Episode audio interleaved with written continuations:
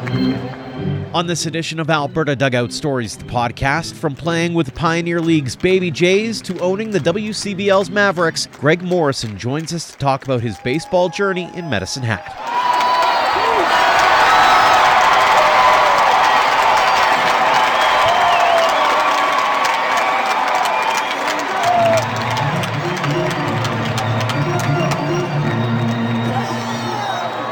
Welcome to episode 156 of Alberta Dugout Stories, the podcast. I'm Joe McFarland.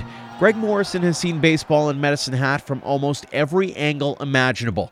From a young player in the American Legion to winning a Pioneer League Triple Crown with the Baby Jays in 1997 to coaching the Western Canadian Baseball League's Mavericks before becoming owner and GM in 2009, Morrison is using his experiences to help young ball players at the grassroots level around the community. Even during the last two years of the Mavericks not being able to play, he's been doing everything he can to keep that connection strong heading into 2022 and beyond.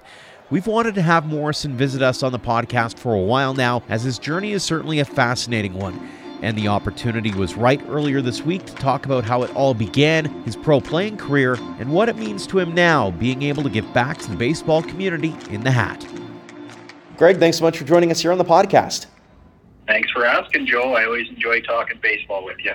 I want to go back to the very beginning with you on this one. You've had a long and illustrious career in baseball, but as a young man growing up in Western Canada, late 70s, early 80s, how is it that you end up falling in love with the game of baseball over what probably would have been a, a culture of whether it be hockey or football to start? Yeah, very active family, a lot of hockey players and golfers and baseball players since way back uh, from older brothers and parents in Saskatchewan, and uh, the baseball side of it happened really quick for me. You know, I was a hockey player uh, through and through, and, and of course played little league and, and the American uh, Legion high school growing up, and really went from not even on the radar at 16 to um, you know putting the skates away and just focusing on the weights to uh, that summer you know making team alberta getting invited team canada uh, before you know it, there's you know Dodgers are kind of talking to you and that sort of thing. So it was uh, you just I guess I would I don't know if I'd be a late bloomer as baseball goes, but uh, you know 17ish before I started really uh, noting that you know there was interest and uh, just rode that wave and, and worked hard and was very lucky like to get opportunities like that, especially at my age now to see the opportunities I was given um, just very thankful for that, and, and a big reason why I've stayed involved in the game here in Canada is to try to give some of that knowledge that I received uh, from some of the pro coaches and, and, and really even some of the other um, you know avenues of learning through baseball. So it's been quite a journey like you said, it's not the internet age that you were growing up in. So, uh, talk about your access, I guess, to the big leagues. It had to have been pretty limited. So, did you have favorite players growing up, or was that something that you just kind of had a few baseball cards and drew your attention from that?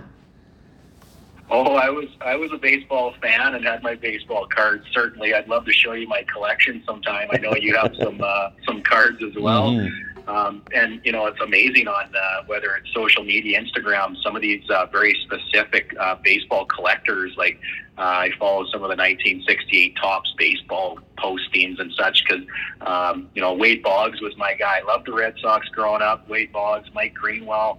You know, right in the lineup for wiffle ball. You got that in your pocket, and you're and your buddy, and you're switching, doing you know pinch hits. It's quite mm-hmm. you know that imagination at that young age um, and then being very lucky to to find some cards in in small town Saskatchewan. My grandma one day I showed up and this was in the early '80s, and she handed me like a, a uh, like a bag. She goes, "Here, so and so had a garage sale, and just you know sets of 1968 baseball, and uh, you know missing the Mickey Mantles, of course, you know stuff mm-hmm. like that. But um, just amazing sets of, of cards. So it was. I was always a baseball fan. Loved baseball. There was something unique about it. Loved the detail of it that you had to really, you know, I, I love playing chess growing up too. So I like that strategy of sport, and I think baseball provides that to us. And I think you know a lot of baseball guys they just they really like that strategy, the game within the game. Mm-hmm. Do you remember the moment when you realized this was a dream worth chasing? You mentioned being 17 and having some of those opportunities, but was that even something on your radar? Again, as a kid in Western Canada, it's not something that you think of as being sort of the normal sports career path. When you're in it, you don't really step back and, and say, hey, this is, you know, uh, I'm going to be in the big leagues in three years or five years you're just in it. You want to play baseball. You're head down. You're working out. You're trying to get good. And uh, you know, uh, I, I got about halfway up the ladder in the minor leagues, and uh, you know, to me, um, it's pretty special to have played with some of those guys that go all the way. Guys like Vernon Wells and um, you know, Cesar Izturis and some of these guys, they definitely, uh, some of them are cut from a different mold, the way they can move and throw and hit. Uh, I was just, you know, as a Canadian, I was, I was pretty privileged and thankful to be a part of that. And I could, I could hit with those guys on a good day. Um, but yeah, you know, baseball is one of those things that, um, Baseball Canada helped show that exposure to me early on, playing on the national team a couple of years, the junior national team, and playing against Cuba and, and Taiwan. And um, just it's it's it was tough back then for Canadians because you really you went from your local grassroots to boom, you're playing this uh, Team Canada stuff. So um, you know, for me, it was just eyes wide open. It never stopped. Just always trying to learn, um, always trying to be appreciative of those opportunities. And and uh, it's great to see more and more now. Um, you know, with Baseball Canada and, and professionally, a lot more Canadians are getting those eyes. They're getting those opportunities. So um, you know, and, and no small uh, due part to uh, exposure of like Alberta dugout stories and and just you know Team Canada and the way things have really grown in the last 20 to 25 years when you look back on it, yeah, you hear this from hockey players especially, but being able to wear that maple leaf on your chest or have Canada scrolled across the jersey or the maple leaf on the ball cap, what did that mean to you now that you look back on it? Well, every time I hear an anthem, it, it's that's what I think about being able to represent the country, and um, you know we were kind of coming of our age back then. That's you know on the junior team. Um, you know, we were starting to win some games as we got into the 99 Pan Am games. We were starting to beat Team USA in these Cinderella story type games.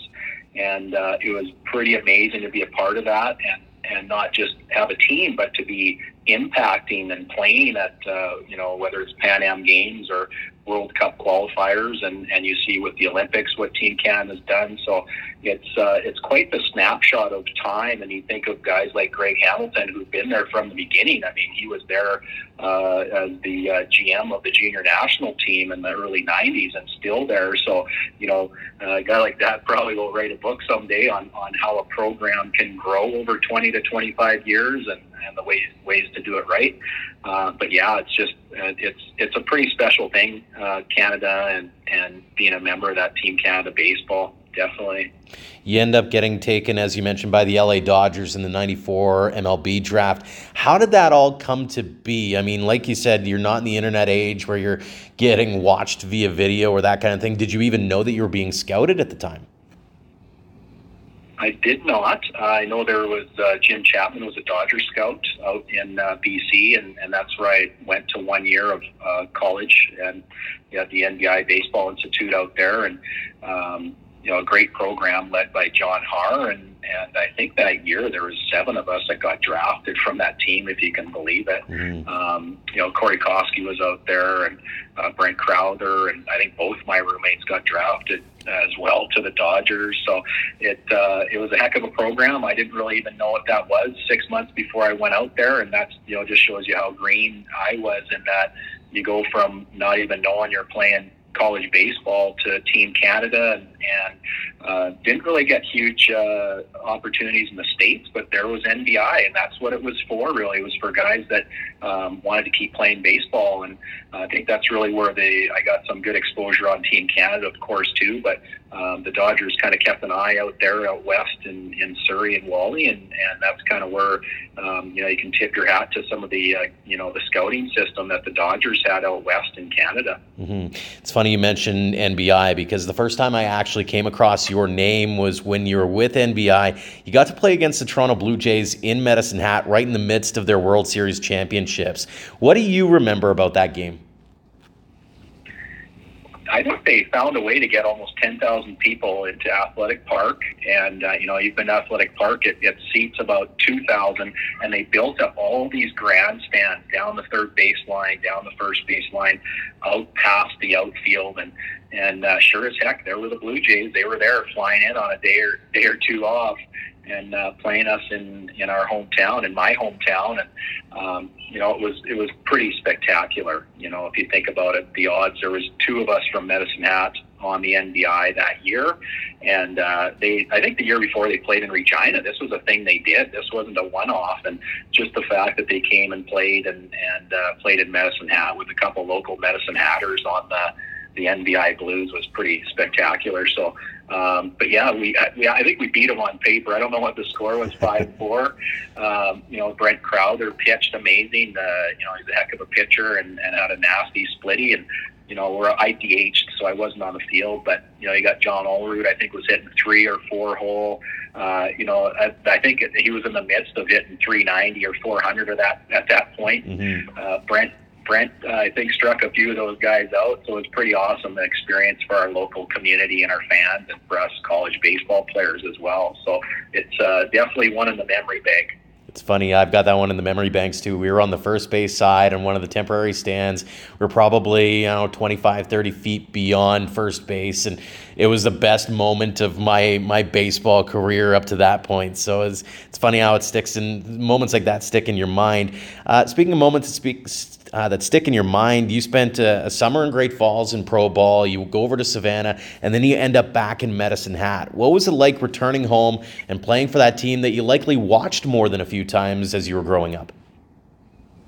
Yeah, it was pretty special. Uh, you know, the Dodgers gave me a good run there, a couple seasons, and uh, you know, it's very performance based minor league baseball and and in my situation, I think I hit 254 with a couple home runs in my second year at the Dodgers, and that was it. And was lucky enough to be a free agent signing in Medicine Hat. So uh, got to spend the summer in Medicine Hat. Had a, a pretty good statistical summer there. I'd had a couple of years under my belt and matured a little bit and, and got stronger. That I upped my power numbers, but yeah, just thankful to even get that second opportunity with the Blue Jays and, and let alone in your hometown. So it, it was pretty special because it was home cooking, uh, you know, on game days. But yet you had these new friends, these professional teammates that you that you got a chance to uh, play on the field with. So it was pretty spectacular. I like how you understated the stats. I mean, you're a Triple Crown winner for that season. You really garnered a lot of buzz for what you put up on the baseball field. What was that like living in that moment and just kind of trying to wrap your head around understanding how significant of a of a season you were having? When you're in it, you don't want to think about it just like anybody that's in a you know a hitting streak or any kind of sports streak. Um, I, that ball just it looked like uh, like a watermelon all summer, and I really feel that I had I had hitting uh, in quotations figured out for that moment in time, and it seemed to carry through. Like I actually got invited to Instructs uh, in the fall and did really well there too. Um, did well in spring training, and just it was just something that I you know when you you know as a hitter when you know what your body's doing, what it's supposed to be doing, and your timing's down, and you're seeing the ball, um, that's that's you know if a guy could bottle that right in his mm-hmm. own baseball career, um, you know you just know some days when you wake up you're going to get two knocks and hit the ball hard, and and other days you just you don't feel that same way. So you know I kind of really respect the. Um, you know the the focus a little bit on you know trying that that mental game of hitting and then sports psychology of you know, how do you keep your body and mind so that you're very consistent?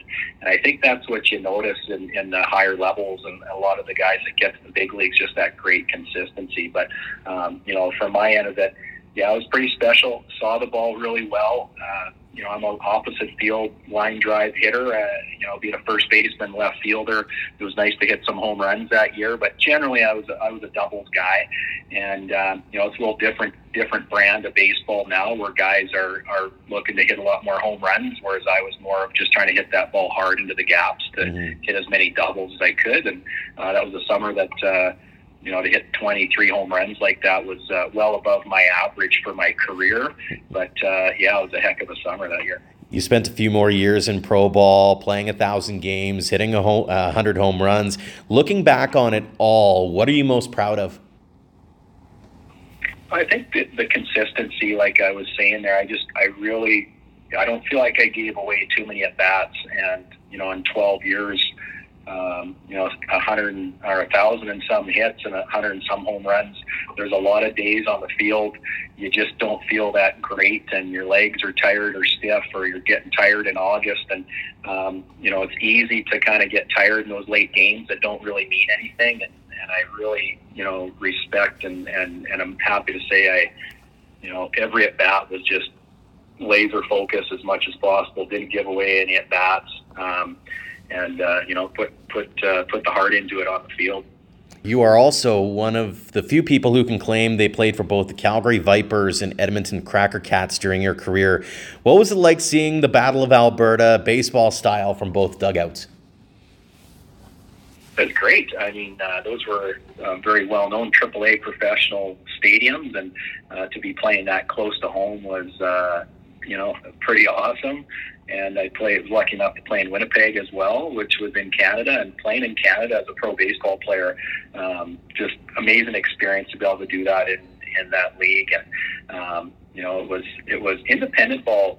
Um, you know, it's good baseball. That league was very good baseball, and you're out there to compete. You're out there to win, and uh, those guys are taking it serious. So it was to me, it was great being able to play uh, that many years after affiliated ball to go out and try and win some championships. And um, you know, I got a, a ring from from one of those years. And uh, you know, Calgary and Edmonton, they're great. Uh, the fans are great, and uh, Alberta, you know, it's it's a great place to be playing baseball. And and uh, you know, happy to continue to be around baseball way down here in Medicine Hat now. Mm-hmm. I'd be remiss if I didn't ask you about the infamous brawl. What do you remember about that whole incident back in 2006?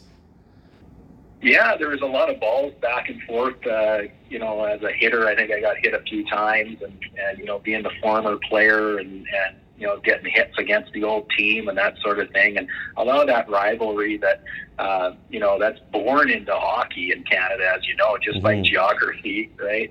Uh, but yeah, it was one of those things where uh, a couple balls went back and forth. And I think uh, you probably know Drew Miller, a, a Medicine Hatter too, was mm-hmm. involved. Mm-hmm. Uh, I think he ended up getting hit in the thigh and, and uh, you know once the ball gets hit, a couple guys on each team, it was it was quite the brawl. I think it made I don't know if it was TSN or Sportsnet, but uh, you know that's that's part of baseball, and and uh, it was one of those things where um, yeah, we went at it a couple times out on the field there, and and uh, I think those teams had a lot of Canadians on each on each team, so mm. uh, I don't think there was too much shying away from uh, from fisticuffs type thing. So. so you retire from playing, you head back to Medicine Hat, you become a major piece of the Mavericks as a coach to begin with, and you become the owner. What's it meant to you to be able to give back to the game in that way in your adoptive hometown? yeah, it's a duty, in my opinion, of just you know the opportunity that I was given to, uh, you know, travel the world and and and be able to receive coaching instruction from you know you go down to Blue Jays and they'd have 20 to 30 coaches there and outfield coaches. I was an outfielder and you know the Dodgers have these amazing infield uh, coaches. So just to me, if I can, you know, give a handful of those kids that want to uh, learn the game locally, whether it's you're trying to get to college or become a professional, or you're a recreational player, you know, I, those younger ages, those kids too, you know, showing a kid how to step with his foot before he throws the baseball, all that sort of stuff uh, from my end, it still really gives me enjoyment to be around the game and, and pay it back and, and pay it forward. And, um, you know, Medicine Hat's a great little community that you know, and, and we are kind of a hotbed of, of awesome weather and awesome facilities and, and some really good baseball players here too. So, um, you know, I get to kind of swoop in and, and, you know, work, work with some of those players that want to get better. And it's awesome because, um, you know, we're always, always working to improve our programming and, and seeing how we can improve, whether it's the little league level or the high school levels and seeing what the Mavericks can do as being a leader in some of that player development. Because I think, um, you know, at the WCBL and, and the Hat Mavericks, I think it is, it is something that we can really help out and whether it's coaching development or player development, um, you know, we're, we're happy to oblige and give that expertise when, uh, when we can. What's been the most rewarding part of being in charge of the Mavericks and seeing that organization and seeing that league develop into such a, a major piece of the, the sports landscape in southeastern Alberta?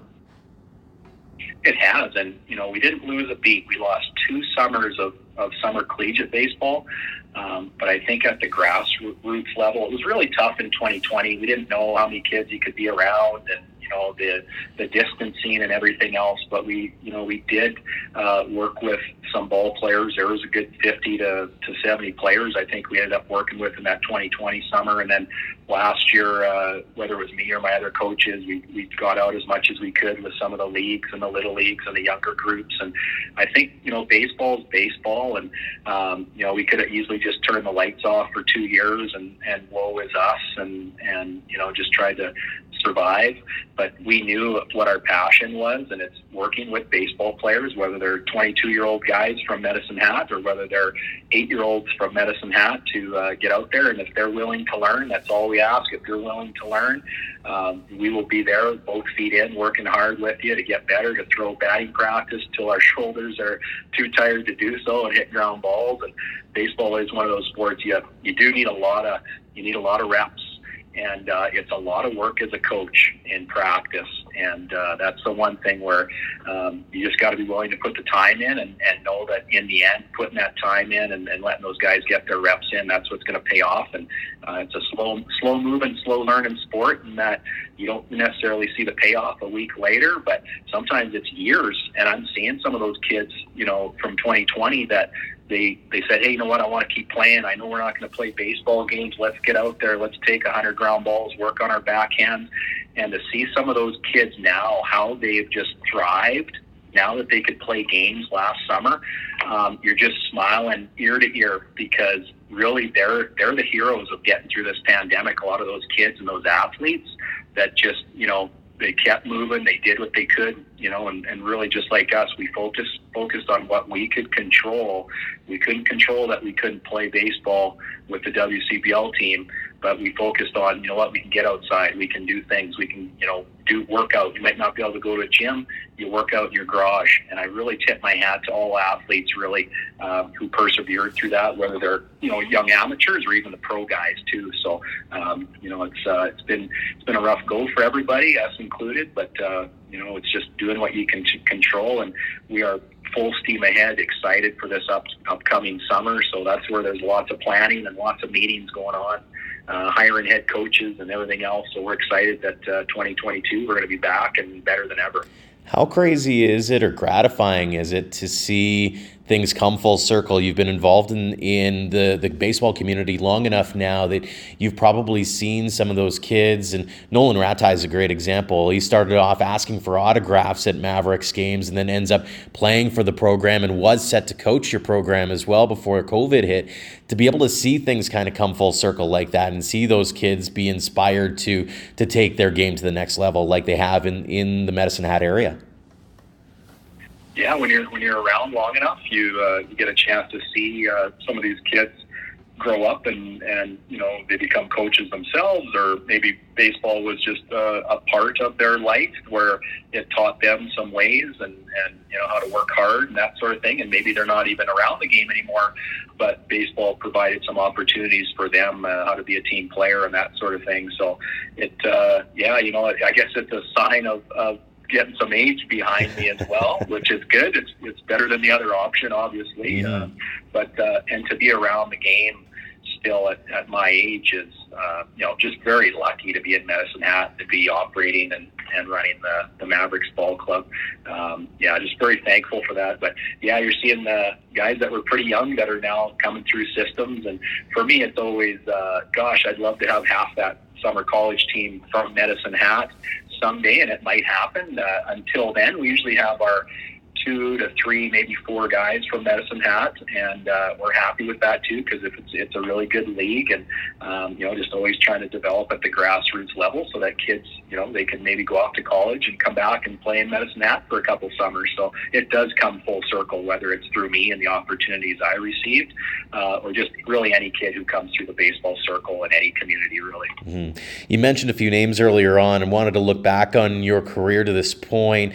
Um, through all your travels, who would you say is the most talented player? Maybe it's the quirkiest player that you've played with.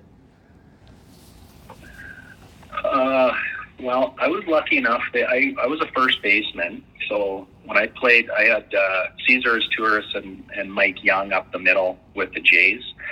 So those two guys were just amazing. The arm strength, the foot speed.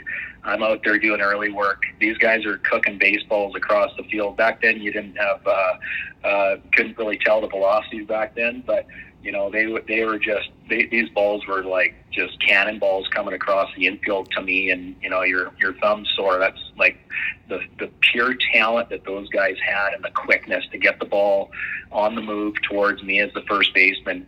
Um, you know, they were probably the most talented guys I'd ever seen. So, um, but uh, Vernon Wells was a heck of a hitter, and I got to play outfield with him as well, playing left field. He'd be in center, and uh, the guy could just close gaps like you wouldn't believe. Just it's, it's not always about speed with those guys. Those names I'm talking a lot of it is about intuition, and just you know, almost you could probably equate it to a Wayne Gretzky in hockey. They just know where to put the puck before everybody else knows it. And mm-hmm. uh, those guys think the plays through, and and just um, fun to watch that stuff because it's definitely they're cut from a different mold.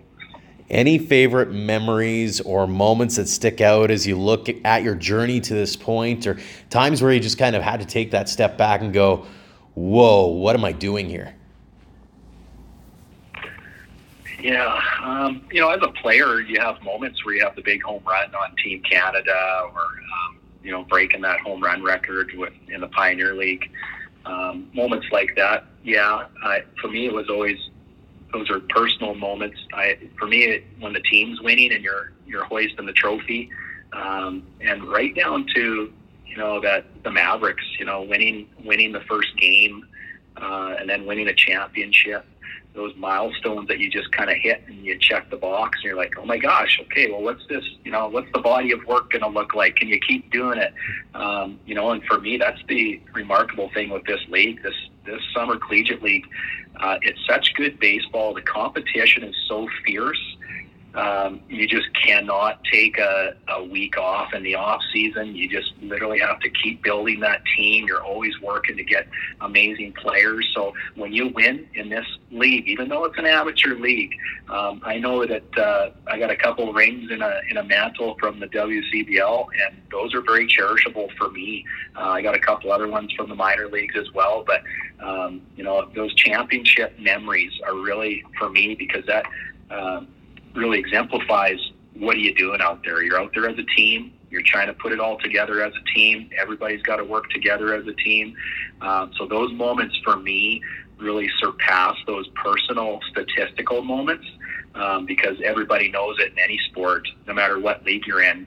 When you're, uh, you know, you got that ring or that championship trophy, um, some pretty remarkable things have had to happen. And, you know, you see it with the Braves too, right? Like mm-hmm. their record going into playoffs and, and at the All Star break and then putting it together. You just, you're so happy for those guys at that level. And, and specifically, as you know, we got some you know connections to the Braves like uh, mm-hmm. Frosty, Mike Frostat, and Soroka and Jacob Webb.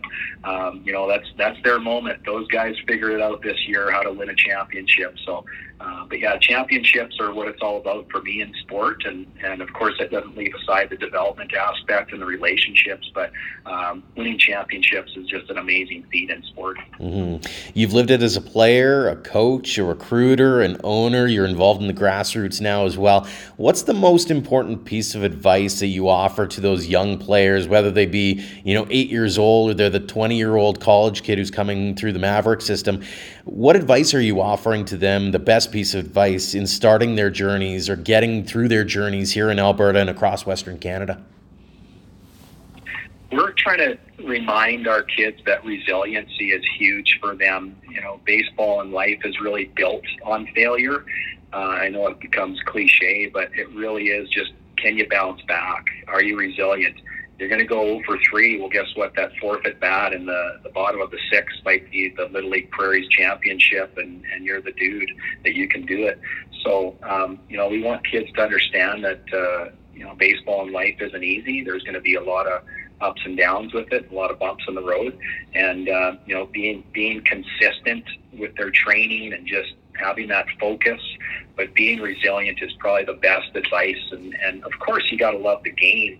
Uh, baseball is built that, um, you know, you're not going to love the game every day, I guess. That's another thing you could probably say is it's not like it's always butterflies and roses out there. Um, but that resiliency piece is you might have a bad day, a bad week, a bad season, uh, but you just got to trust you love the game and, and do what you got to do, whether it's get back into the weight room or, or getting your extra ground balls. If you made two errors in one game, um, just be resilient, pick yourself up because if you don't believe in yourself, you can't expect anybody else to. Final question for you here, Greg. What does the game of baseball mean to you? Wow. Uh, yeah. Um, it's a, it's a huge part of, of who I became. Um, you don't want it to be the only aspect of your life too. You want to be a well-rounded person. But uh, baseball was, has been a great opportunity for me to, uh, you know, uh, to compete, to uh, you know, build up build up that you know type of athlete I wanted to be, and and uh, it was a great opportunity for me. So baseball's been a great sport. I, I still think it's a great sport. Um, you know, and it's uh, it's those that are lucky to be around it long enough. Uh, we're always very appreciative of that opportunity. We're really appreciative of your time, the opportunity to be able to catch up with you as well. Greg, all the best as we look forward to the 2022 season and beyond. Thanks so much for joining us here on the podcast. Thanks, Joe. Take care of yourself. We'll probably see you on the field sooner than later. Thanks again to Greg Morrison for the candid conversation this week. And if you happen to be a coach in Alberta wanting to get more insights and knowledge, Little League Alberta is hosting its Coaching, Training, and Leadership Conference November 19th to 21st in Calgary. The speakers include Morrison, Jeff Freeborn, Mike Frostad, Drew Miller, Bruce Walton, former big leaguer Eric Young, and many others. Head to littleleagueab.ca for more details. And before we go, we also want to give a quick shout out to our Platinum supporters for all they do in helping spread the word about ADS. The Okotoks Dawgs were the first to jump on board with our new tiered sponsorship program and are always so gracious in sharing our stories. An Absolute Human Performance joined us earlier this fall officially, but have always been big supporters of ours. We couldn't be more grateful for what both have done for us. Head to albertadugoutstories.com slash supporters to learn more about them and how to get involved with your organization. Until next time, thank you for all your support, no matter the platform, of Alberta Dugout Stories.